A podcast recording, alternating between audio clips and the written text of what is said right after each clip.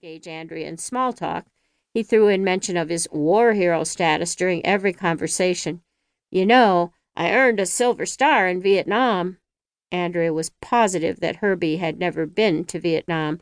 Is that so, Herbie? she responded politely.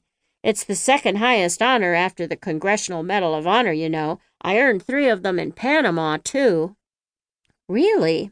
Your folks must be so proud of you, Herbie, Andrea said. She moved away from Herbie, wondering why he felt it necessary to make up such outlandish lies. Herbie stood five feet four inches in his stocking feet.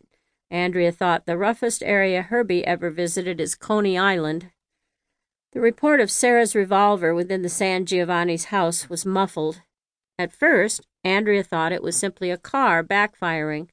It wasn't until Sarah half tottered, half stumbled out onto the driveway that she looked out her kitchen window, saw her neighbor, and murmured, Oh my God.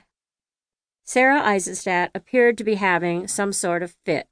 She was still on her feet, but her slender frame was shaking violently like a leaf tossed by a sudden wind. Her gray hair, usually pulled back in a tidy bun, was disheveled. Andrea had never seen Sarah dressed in anything but a business suit, but today, at 4:30 p.m., she was still clad in a bloody white nightgown, eyes wide, wild, staring sightlessly.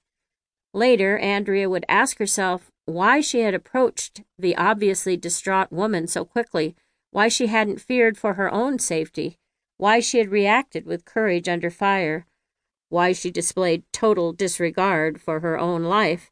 She saved Belinda Chandler's life, remaining calm on another dangerous occasion in the Heights. That time, she had faced a convicted killer with a knife who was holding Belinda Chandler hostage. Andrea hadn't hesitated then. Andrea didn't hesitate now. Sarah, Sarah, what is it? What's the matter? I killed them, I killed them both, Sarah muttered to herself. Her words were just barely audible. Killed who? Who did you kill?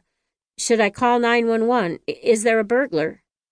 Andrea was still clutching Jenny's pink Reeboks in her hands, her fingers clutching the white laces so tightly that they were leaving a waffle like pattern on her knuckles.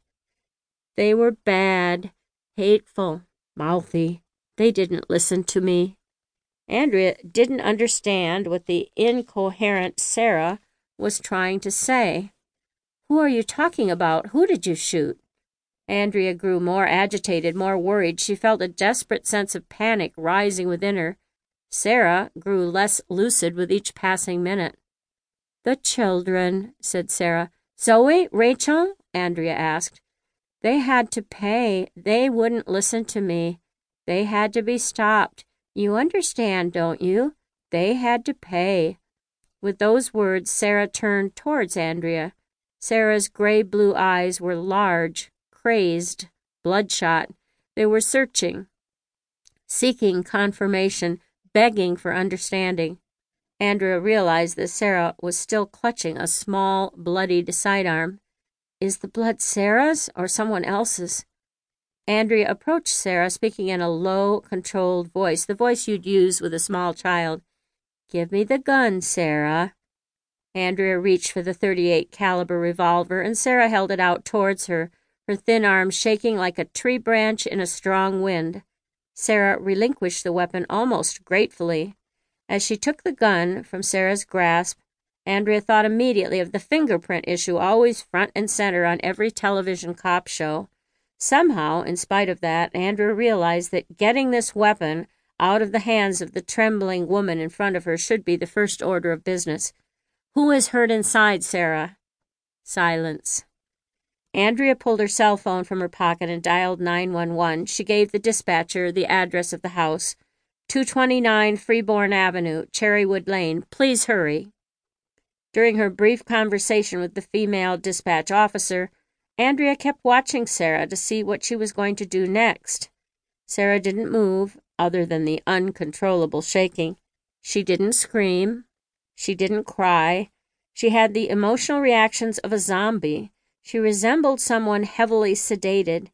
She was obviously not in any condition to talk or walk, yet she had a gun, and the gun had been fired recently.